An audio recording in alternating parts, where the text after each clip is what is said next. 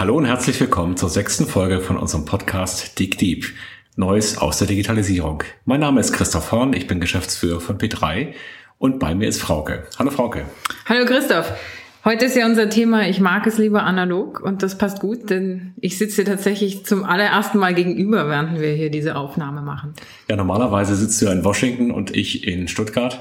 Heute beide in Stuttgart und wir wollen uns darüber unterhalten, was man denn tun kann, wenn man diesen ganzen Digitalisierungshype eigentlich gar nicht will. Also wenn man lieber analog bleiben will, und dazu wollen wir euch wertvolle Tipps geben. Was kann ich tun, um Digitalisierung zu verhindern? Genau. Du hast mir ja äh, zugeschickt zehn Thesen, die du aufgestellt hast, oder Vorratschläge, muss man ja besser sagen, was eine Firma tun muss, wenn sie wirklich verhindern will, dass sie sich der Digitalisierung stellt. Was, was hat dich dazu gebracht, diese Thesen zu entwickeln? Ja, zunächst einmal ist die Beobachtung, das, was wir gerade in den Firmen sehen, ist eine Mischung aus schon fast verzweifelten Versuch, digital und hip und neu und disruptiv zu sein.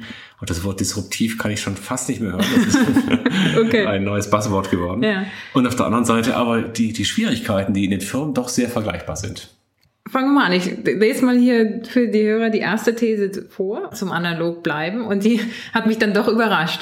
Holen Sie aus Ihren Daten alles raus. Ich dachte, genau darum geht's dir. Also die typische Aufforderung an uns ist, ich habe hier so viel Daten. Ja, guck mal, hier sind ganze Datenbanken voll.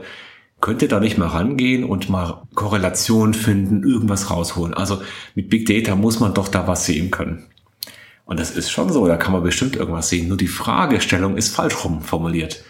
Also bevor ich irgendwas in den Daten sehen kann, muss ich erstmal verstehen, wonach ich denn eigentlich suche. Das heißt, wenn, wenn ihr mit so einem Datensee konfrontiert seid, habt ihr dann die Schwierigkeit, ihr findet Korrelationen, redet dann aber mit denen über Prozesse, die gar nicht relevant sind, oder? Ja, oder wir reden über Banalitäten. Ja, also wenn ich dann mit jemand, mit einem Experten spreche, dann sagt er mir, ja gut, das ist gar, kann ich Ihnen ganz einfach erklären, wieso Sie da eine Korrelation sehen. Das haben wir so reinprogrammiert und das muss so sein, oder, oder, oder. Mhm. Das heißt also, wenn ich von den Daten nur komme und gar keine Ahnung habe, warum die relevant sein könnten, dann kann ich mich zu Tode suchen. Und die Wahrscheinlichkeit, dass ich da irgendwas Relevantes finde, ist relativ niedrig. Andersrum wird ein Schuh daraus. Wenn ich verstehe, was denn eigentlich der Kernprozess ist und wo in diesem Kernprozess tatsächlich irgendwo ein Engpass ist, also worum geht's um die Zeiten, die ich brauche, um die Ressourcen, die ich brauche oder um irgendetwas, was ich optimieren möchte, dann kann ich sehr gut übersetzen, was das in Daten dann tatsächlich heißt. Okay, also ich übersetze es mal in meine Sprache. Das heißt, ihr braucht erstmal Hypothesen darüber, was läuft schief, was könnte verbessert werden. Ich mache mal ein Beispiel. Genau, ja. also wenn ich jemand bin, der in einer Entwicklung dann am Ende testet, also ich entwickle ein Auto oder ein Handy oder ein Prozess oder Software oder irgendetwas, mhm. dann ist da hinten jemand, der muss sicherstellen, ob das, was da entwickelt wurde, auch tatsächlich funktioniert. Also mhm. testet man. Jetzt ist das natürlich so, ich habe eine begrenzte Anzahl von Leuten ich habe eine begrenzte Anzahl von Testplätzen oder von Prototypen oder was auch immer. Ich habe also sehr starke Restriktionen. Und ich könnte beliebig viel und lange testen. Also ich, die Kombinationen sind unvorstellbar groß. Wo muss ich testen? Die Antwort ist ganz einfach. Ich muss da testen, wo Fehler sind. Das heißt also, wenn mir die Daten sagen könnten, wo die Wahrscheinlichkeit für Fehler höher ist, dann würde ich so einen Engpass lösen, nämlich da testen, wo auch tatsächlich was passiert. Und wenn ich so an dieses Problem rangehe, dann fange ich an, sehr gezielt Dinge zu entwickeln, Algorithmen zu entwickeln, die mir sofort helfen können. Das ist natürlich generell schwierig für viele zu überlegen, wo sind denn die Schwachstellen in dem Prozess, wenn ich jetzt keine Hypothesen habe. Komme ich denn weiter oder wäre dann alternativ der Schritt, dass ich sage, okay, ich tue nicht nur die Daten, also ihr analysiert die Korrelationen, sondern ich baue mir ein Dashboard und habe die Daten ständig im Fluss und schaue mir Bewegungen an. Wo gibt's Ausreißer, wo gibt's Ungereimtheiten, um dann da tiefer zu graben? Also das ist so ein Wechselspiel. Die ersten Fragen waren wirklich, hier sind so viele Daten, könnt ihr denn nicht was sehen? Das ist relativ ineffizient. Dann kamen die Fragen, die offensichtlich sind, aber die gut waren, weil auf einmal neue Methoden da sind und so weiter. Und jetzt kommen wir in eine Welt rein, wo auf einmal ganz neue Fragen da sind. Also welche Fragen könnte ich dir noch stellen? Und dazu brauche ich die Möglichkeit, interaktiv auf die Daten draufzuschauen, schnell auf die Daten, die Daten zu analysieren.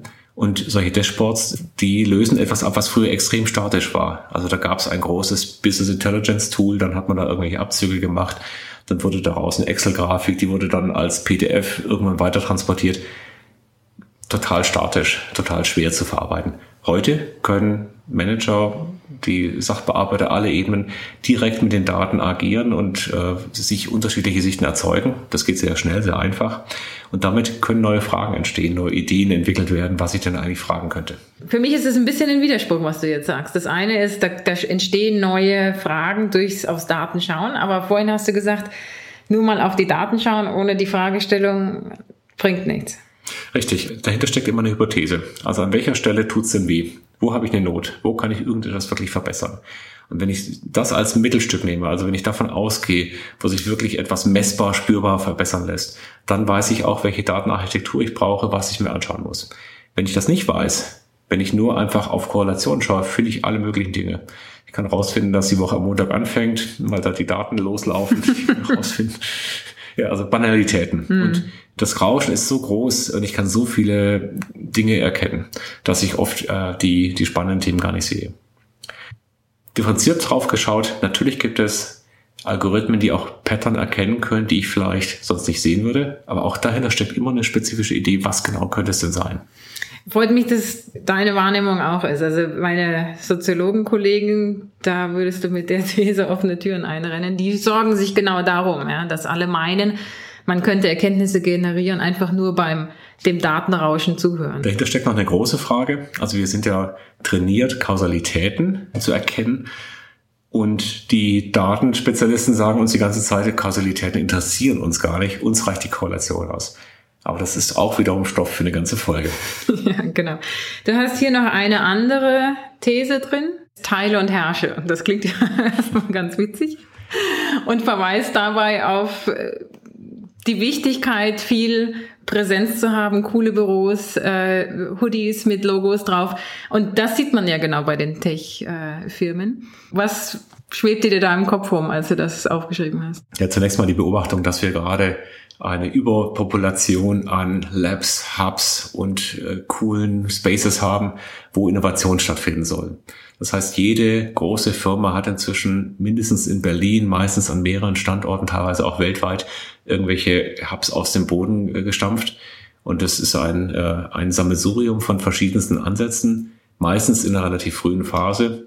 Und die Frage ist jetzt, wie kann man denn das überhaupt äh, beherrschbar machen? Und du würdest sagen, das ist innovationshemmend? Ja, die Frage ist natürlich, was kommt denn dabei am Ende des Tages raus? Was wir gesehen haben in den letzten Jahren ist, es wurde sehr viel Geld ausgegeben, sehr viel Energie reingesteckt, um alle möglichen Hackathons und Labs und so weiter aufzuziehen. Am Ende des Tages ist aber nicht Wesentliches rausgekommen. Also man kann es an ganz wenigen Fingern abzählen, wie viele relevante Geschäftsmodelle entstanden sind meistens sind doch wieder nur ein paar kleine Apps rausgekommen. Mein Doktorvater hat immer gesagt, die Kunst, gute Ideen zu haben, ist viele Ideen zu haben.